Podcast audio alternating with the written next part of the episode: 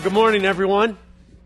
I'm Mark, and I hope you are doing well. We are in the fifth week of uh, Pathways Prime, where we're going through the prime elements of what this community believes it means to uh, be a fully devoted follower of Christ as individuals and what it means for us as a community to live that out. We introduced you to a new, image at the beginning of this series. And uh, each week I've been going through it real quick just to remind us what this image means. So when we see it, uh, it, has, it has meaning. And uh, that's the image up there. And at the center of that, you see an arrow with three uh, paths coming into one. And that is to remind us that we as followers of Christ and we as collective followers of Christ uh, in the local church are called to do three things, and that is to make, mature, and mobilize fully devoted followers of Christ. What does a fully what is a fully devoted follower of Christ? Well, that is someone who loves God with all of their heart, all of their soul, all of their mind, all of their strength, and equally as important, loves their neighbor as theirself. And then on the outer ring, and this is what we've been spending the last uh, five weeks talking about, is uh, this I charge and these seven breaks on the on the outer ring. And I charge stands for the seven values, the seven uh, the the DNA DNA string in our church. And I is intentional, and then C is culturally current. Then we looked at hospitality last week. Eric talked about authenticity. This week we're talking about relational. And then the uh, final two weeks we'll look at grace and then excellence. And then finally on October 31st, 1031 at 1031 a.m., we're all going to be meeting on that Sunday at Leon High School for one gathering of the whole church just to celebrate the journey that we have gone on um, as a church family. So, out of all of these things that we've been talking about, relational is it. I mean, really, when it comes down to it, there is nothing else in life that matters. That often I talk about how having a right relationship with God and a right relationship with people is the most important thing in life that you can do. Jesus said it this way as the inner circle is look, the most important thing in life is to love God with all your heart, mind, soul, strength, and to equally as important to love your neighbor as yourself. Everything else, the whole rest of the Bible is commentary, explanation on how to do that. And it befuddles me to think how little time that churches spend on the relational aspect of life. So we're going to be talking about that today, and but I want to I want to give you uh, a way out because so many times, like uh, people, many times, like Mark, you quote Mark chapter 12, you know, verse 30 and 31 all the time, you know, the love God, love people thing, and and there's a reason I do that. Not only because Jesus said it was the most important, but the other reason is it's been my experience we don't do it perfectly. So this is what I want to tell you today is like if if you've never had a broken relationship, if if you are relationally perfect with God and relationally perfect with everyone in your life, this is a bye week for you. Go go grab some pizza, run to the beach, whatever, give you a few seconds. Seriously, we'll, we'll applaud you on your way out, and actually, we'll follow you to learn from you. Okay, so we, admission that we need to talk about this some more because the reality is that, that, that, that we have a problem with this. And, and, and there's, there's so many things in life that, that, that pull us away from this idea of focusing on having a right relationship with God and a right relationship with people. And hopefully, in our few moments today, that we can illuminate, illuminate some of those things and maybe move us closer, maybe not to having perfect relationships, but elevating the value of having a right relationship with God and people. and ultimately being a healthier church and healthier people in the church. You know that game, Would You Rather? They, uh, they ask, you know, absurd questions, right? Like, would you rather have a head that is 10 times too big or 10 times too small? And then you go around and, and you, you ask the question and, and things like that. And I was like thinking of some different would you rather questions. And one question that I thought was would you rather have billions of dollars and be able to buy whatever you wanted, but no one to share it with? Or would you rather be really famous? Like a hundred million people are clamoring to get just even a nugget of information about you. People to know all about you but not be known. Now, most of us have been to Sunday school, and we know what the correct answer is, right? The correct answer is well, of course. We would rather be poor and have rich relationships than wealthy, filthy rich and have no one to share it with. Or we would rather be truly known and be in relationship with one, two, three people than, than to be insanely famous. Somebody put being famous into perspective for me the other day that that a uh, pretty famous person actually well, I thought he was famous until he said this. said that, that maybe a million people know who he is. But there's six billion people on the planet. That leaves five billion nine hundred and ninety nine thousand, no million, people that have no idea that he exists. I'm like, dude, you're not famous at all. and keeping that in perspective as our, our, as our pursuits, because the reality is that no matter how many Facebook friends that we have or how many millions of, of people who know us, there are going to be no more people who do not know us. And if we do not have a right relationship with our friends and our family and with God, nothing else matters. You know what the vast majority of my waking moments is doing as a pastor? Is trying to put together broken relationships what I do. I'm not a pastor, I, I'm a broken relationship guy. And it's kind of funny because by no means do I do this perfectly or even well. And I think that we get confused a lot of times because we all want a little bit more money. We all want a little bit more recognition.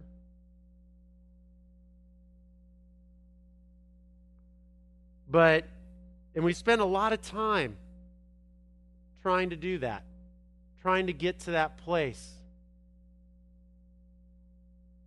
But the reality is, if we gain all the fame and we gain all the money, if it's not right at home, if it's not right with one of our close friends, if there's no one to share it with, life is not worth. It's just the way it is. I was at a conference this week. It was an amazing conference. And the, the theme of the conference was this tension is good. No, it's not. No, tension is good. And they, they banged that into my head and, and the other people I was with into our heads. In fact, in all 13,000 of us into our heads. They kept on saying, tension is good. And I, I didn't buy it until one speaker said something, seven words, that really struck me. He said, and I want you to listen to this because I'm going to want you to say it back. You can't avoid tension and love others. Let me say that again. You can't avoid tension and love others. Say this I personalize it. I can't avoid tension and love others. It cannot be done. The very root of loving others means that there is going to be tension, and that tension is good. Why? Because it stretches us and molds us. Those of us who do not experience tension in relationships, we do not grow. We're runners. And we leave a, a, a path of broken relationships, or even worse, relationships that don't amount to anything. And this whole idea, you know, of loving God and loving people, and, and God says five times, love, love, love, love, love. And we start to think, okay, what is love? What does it mean to love God with all my heart, mind, soul, strength? And what does it mean to love others? And I've, I've heard people say, well, who really knows what love is? You know, you may say it's one thing, I may say it's another. It's really, it's, it's this feeling and something. Well, you know what? God told us what love is. And he told us what it's not. We've all, if we've if you've ever been to a wedding, you've heard this. You've heard this, this kind of list of, of, of what love is, but I want to go a little bit back in Scripture and, and tell you what Paul says under the inspiration of the Holy Spirit what love is not. And he says, Love is not activity. Love is not activity. You, just by doing something and acting like you love someone or by serving them, does not mean you love them. I was served uh, at the concession stand, which is a very unusual name for a food place. You think about it, you're making a concession to go there. You're not, you're not going to go get real food. You're going to make a concession and go to the concession stand. Truth in advertising, I love it. Very authentic, you know. Uh, so I, I went there and, and, and I got a, every so often I'll get a Diet Pepsi. All right? Just being authentic. Sometimes I just want, I'm craving saccharin or whatever they put in the, you know, the chemicals. You know, yeah, I, I know about the laboratory rats. I know I'm meant to be the healthy pastor. You know, all that kind of stuff. I like Diet Pepsi. Deal with it. Okay. I have it every so often. So I go there, but you know, there's one thing I like more than Diet Pepsi, and that's ice. That's why I don't like Europe. I mean, are, people are in the dark ages. Who has a Diet Pepsi without? Yeah, I was in Ireland. I ordered a Diet Pepsi, and, and, and they brought it. I'm like, "Can I have some ice?" And he looks at me and says, "It's cold."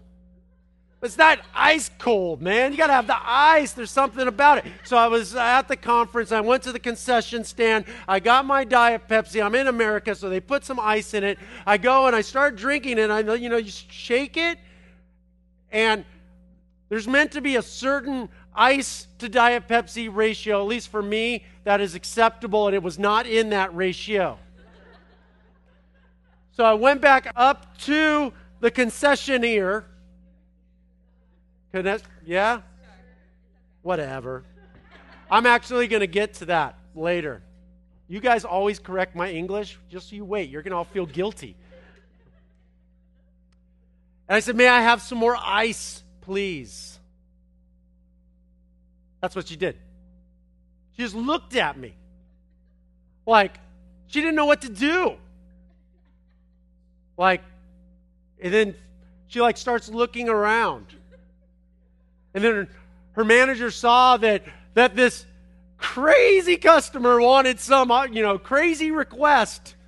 And then and the the manager came over said he wants some more ice. The manager, like, well, give it to him. So she looked at me with a look of like, you know, death, you know, and puts the ice in the cup. Here's your stinking ice. I hope you choke on it. Hope it busts one of your teeth loose or something like that. She served me. There was activity. There was no love from her. No love. And it was, it was activity, but no love. And this is what Paul's talking about. He says, If I could speak in all the languages on earth and angels, so all the languages, even English, if I could speak English properly, and even the language of others, but I didn't love others, you know, I would only be a noisy gong or a clanging cymbal. So if I could speak all the different languages, even English, and I could speak the language of the angels, but I did not have love, this is what it would sound like. That's enough. It's a beautiful illustration that I could be eloquent. I could dazzle you. You could walk away and say something probably nobody ever else has said, leaving E3. Wow, that mark is smooth.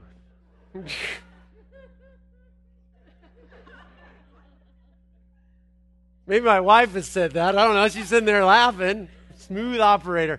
Yeah, it. But there was no love. It would be like that clank, banging cymbal, clanging cymbal. How about this? If I had the gift of prophecy, if I had a Twitter account and the name was Mick Prophet, and everything I tweeted came true, and if I understood all God's secret plans and possessed all knowledge, and if I had such faith that I could move mountains, but I didn't love others, I would be nothing. If I had all the right doctrine, if I knew all eight commandments, if I knew that, that, that Moses parted the, the Sea of Galilee, if I, if I knew the last names of all 14 uh, you know, disciples, it would mean nothing without love. I could have all the right theology.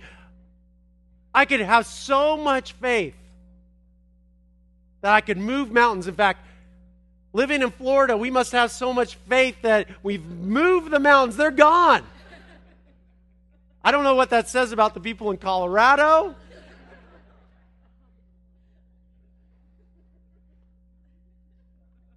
But we could have that much faith. I've never met anyone with that much faith, except maybe from Paula. Did you move the mountains? Can you bring them back? I like to snowboard. You could have all of that, all of the right doctrine, all the right theology, all this amazing faith, but if you did not love other people, it would mean nothing.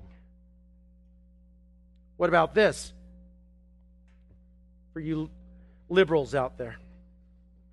If I gave everything I have to the poor and even sacrificed my body, I could boast about it, but if I didn't love others, I would have gained nothing.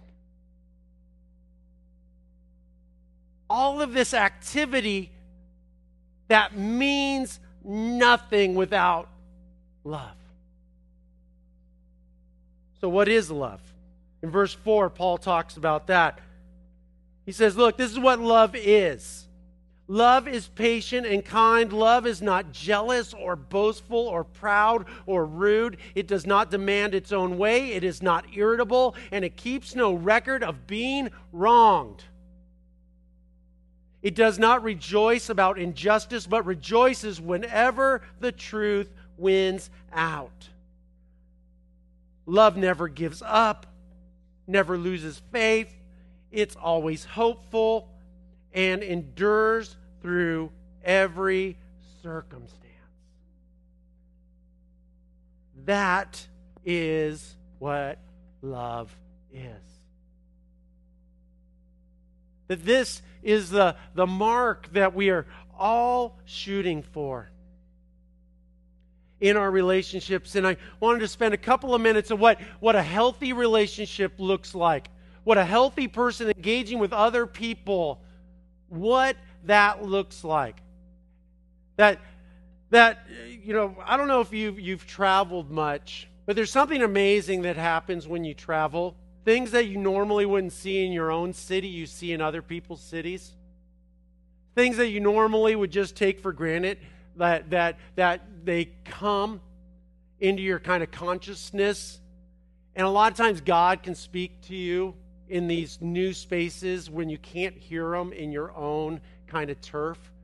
One thing that I love to do when I travel is uh, I like to get into the hotel and I like to put my stuff down I put on my running gear and I love to go run.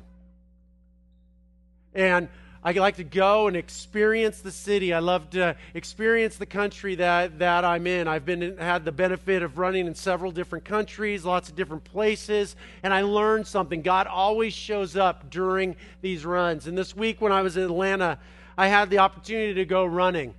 And something that I've seen thousands of times that God spoke to me through it this time. You know, when you're running along, you encounter something called a dog. And all dogs aren't the same, there's different kinds of dogs. One dog this week that I encountered on my run I was running along and I knew what kind of dog he was right when I was coming up because he started barking at me and he's like showing his teeth and he's, you know, behind the gate, but he, you know, he's sitting there when I'm running in front of his house and he's like, rawr, rawr, rawr, and in dog language means, I hate you, I'm going to kill you, and I'm going to rip your face off. so I, I speak dog very well, and I, I knew this, and, and every stride that I took, he was right there with me, looking for the opening to kill me. So I kept on going. And I was running along, and his barks, you know, kind of faded into the path. And I came up to another dog. Now, this is a completely different type of dog. This is the, the happy, bouncy dog. And you come along, and he's sitting there, and he's like, you know, he's like so excited. You know, he's like not only wagging his tail, he's wagging a little bit, and and he's going along. He's like, oh, oh, friend, friend, friend. You know, yeah. Oh, I'm so glad you're here. I've been waiting for you. It's like you, you don't even know who I am, and he's like sitting there, and every step along the way, he's like. I don't even know. You know, he's not even running. He's bouncing. It's a bouncing dog, and it's coming. It's like, oh, oh, oh, and then you you get to the end of the fence. You can just hear the thoughts of the, the, dog okay, okay, uh, you go on and I'll wait here for you and I'll be here when you get back. Okay, okay, okay, you know, play, play. All right, this is good. So you got this other kind of dog. And then there's another kind of dog. And this is the final kind of dog that I've experienced. Looks a lot like the second dog. You come running up and it's all waggy tail and all excited and you kind of along and it's bounce, bounce, bounce, bounce. But as soon as you put your back to that dog, everything changes. Starts growling and barking and gets angry. This is the kind of dog that can get out, will, will come up and run up on you and bite you in the behind. It's true. It's true.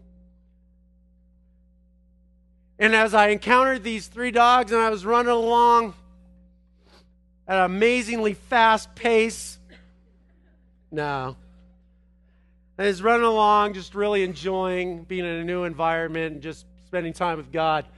He kind of showed me that, you know what? There's three types of relationships and people in our lives, too. They're a lot like these dogs. There's the person who comes up to you and they're very open about their disdain for you. I am against you. I don't like anything about you, and everything I do in my power, I am going to make your life miserable. Have a good day. That's awesome. Glad you're behind a gate. There's the other type of person who is just encouraging, just it's they just want to be with you. And they want to encourage you, and there's something about, you know, running with along with that kind of dog that, you know, you puts even more bounce in your step. And even when your past and your time together is done, that you know that they're still cheering for you. And even though they can't be with you, they are with you anyway. And you know what? Those first two types of dogs, those first two types of people are blessings. They really are. You know, you don't have to worry about the, the dog that's coming straight for you and who's snarling. You know their intention. You know that they are trying to hurt you. And you can avoid them. Also, it's a blessing to have people in your life who, who even though you're not perfect, that they're there to run with you and encourage you. And you know once you're past that they're still with you and encouraging you. It's that third dog it's that third type of person. Those kind of people or us kind of people. We've all been the third type of dog in certain situations. And we've all experienced that third type of dog. The person who is all encouraging you up into your mug, up into your face, just like, oh, yeah, you're great, love you. Oh, yeah, I'm with, I'm with you. But as soon as you are out of earshot, they do everything they can to bite you in the behind. And this is about as far from the heart and mind of God that you can possibly be. Jesus talks about this and talks about, about this whole idea of tension in relationships and how you cannot avoid tension. You cannot act all happy and excited to see somebody when they're, you're in front of them and love them when they're not there. You see, this is, this is what happens. If somebody hurts you, which we've all been hurt, right? I've been hurt, you've been hurt, I may have hurt you, you may have hurt me. And this is our selfish instinct of what to do because we want to avoid tension. You hurt me. I put it in my little hurt balloon. I just hold on to it. You know, I, am okay with it. I can smile at your fa- in your face. Go on. But then you hurt me again. But I want to avoid tension.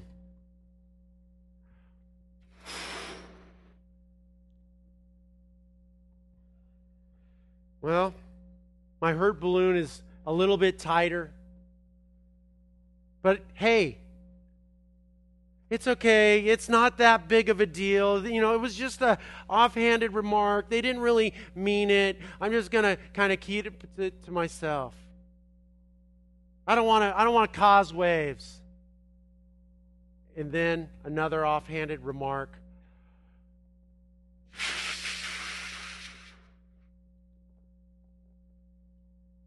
And it gets a little tenser. And we're going along. And then finally, one last thing.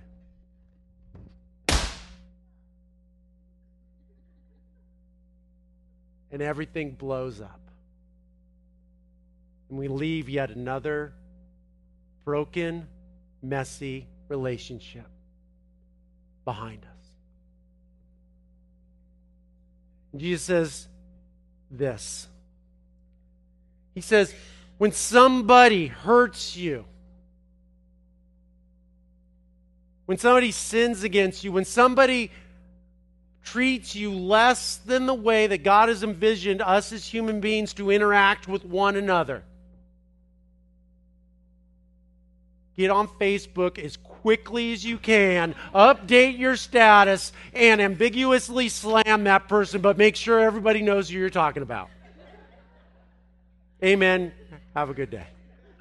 No, it's not what he says. He says, Go privately, and, and I want to dazzle you with my Greek. I know you guys like that. You know, you're like, you can't even speak English, let alone Greek, Mark. That's all right. I, I, I dug down deep to pull out the meaning of the next two words, go privately. You know what that means in the Greek? Go privately. Yes. Just you and them in a private conversation, not on Facebook. You're not tweeting it. You're, you're not in a prayer meeting with a prayer request about what happens.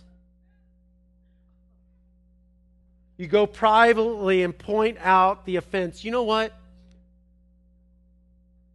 When you said that, it hurt me.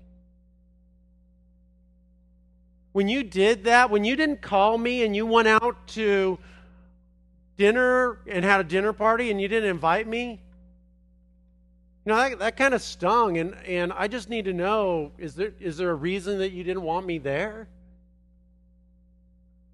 When you made that post on Facebook or you made that tweet or something, you know, it kind of rubbed me the wrong way. Could you unpack that for me and just help me out a little bit? Because it because I, I, don't know if I'm right, but it, it did hurt me. You see, you can't avoid tension and love people. No one wants to have those real conversations. I don't. I don't want to go to you and say, you know what? That hurt. Because when we do that, it means that what? We're weak, right? That, that we're not made of iron that we're, we're, we're not impenetrable, we, you know, that we're humans, that we, we feel, that somebody can hurt us, and it's all this authenticity is being able to openly tell somebody, you know what? You may think this is stupid, but it hurt me. And give them the opportunity to speak into it. 99.9% of the time, I, like I said, I'm a relational person, I, that's what I do. 99.9% of the time, completely made up statistic, but you're you know, getting the, the point here. The person will go, dude, or if you're a chick, something else. I don't know. I did not mean to hurt you. You know what happens after that? Nothing. It's done. No more drama. Actually, you've probably enhanced that relationship, and they know the next time that, hey, this is a place where you're sensitive. And you move forward together in a positive way. When we do it the other way, you know what happens? You get people on other sides, especially in a, in a community as tight as ours it becomes like a cancer and people start taking sides and people start you know you ever played the telephone game where where it started out that that paula you know said an offhanded you know comment to me like shiny head or you know nice shiny head or something. I took offense to it. And i go to the next person. I say i can't believe paula you know was making fun of like my baldness. And doesn't she know that i'm really sensitive about that? And and and things like that. And the next person like i can't believe it and you know. And and the, you go to the next person and you, you say something like oh i can't believe you know what paula said to mark you know, Paula said that, you know, he was ugly and, and, and a chrome dome. I can't believe that she said that. You know, and it goes to the next, and finally, I did you hear that Paula killed Mark?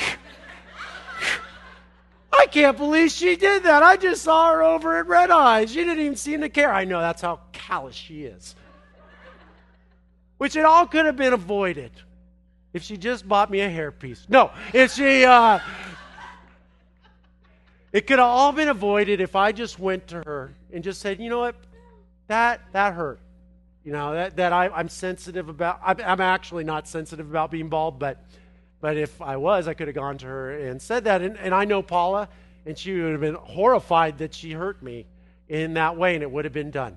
If she did just laugh and say, Yeah, let me shine that up a little bit for you, this is what I can do. This is what Jesus says. Look, if you're unsuccessful, take one or two others with you and go back to her.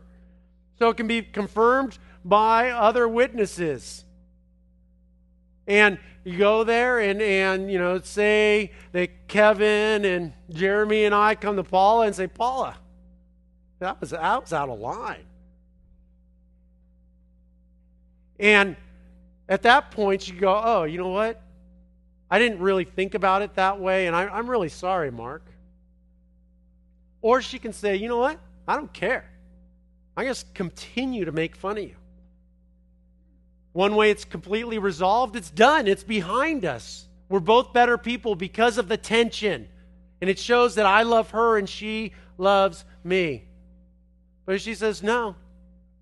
Jesus says one more thing. He says, look, if the person still refuses to listen, take your case to the church.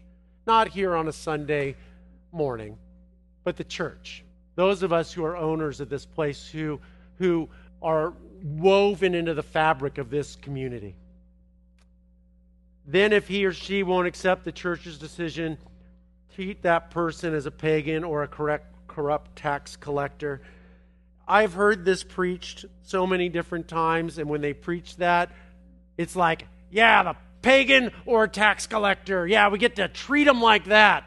I'm like, didn't Jesus like spend most of his time with them and hanging out with them and and loving them with the what hope to bring them back into relationship. You see, the story of God is always always always always always infinity to restore the relationship. I want to leave you with this. It's found in Proverbs chapter 27, verse 6. Wounds from a sincere friend are better than many kisses from an enemy. That will tweet. Wounds from a sincere friend are better than many kisses from an enemy. The tension is good. Tension shows that you care and actually care about the relationship and love the other person. A relationship void of tension is not a relationship at all. And if we want to be healthy women and men, trying to live out the vision that God has for each and every one of our lives that we need to embrace the tension. Realize that that tension means that we care about one another. And then respond in a healthy way in those moments to bring restoration and healing to that pain. The alternative is kisses from an enemy. And I don't know about you, but kisses from the enemy is just there to lull you into a false sense of security so they can come up get outside of the fence and bite you in the behind.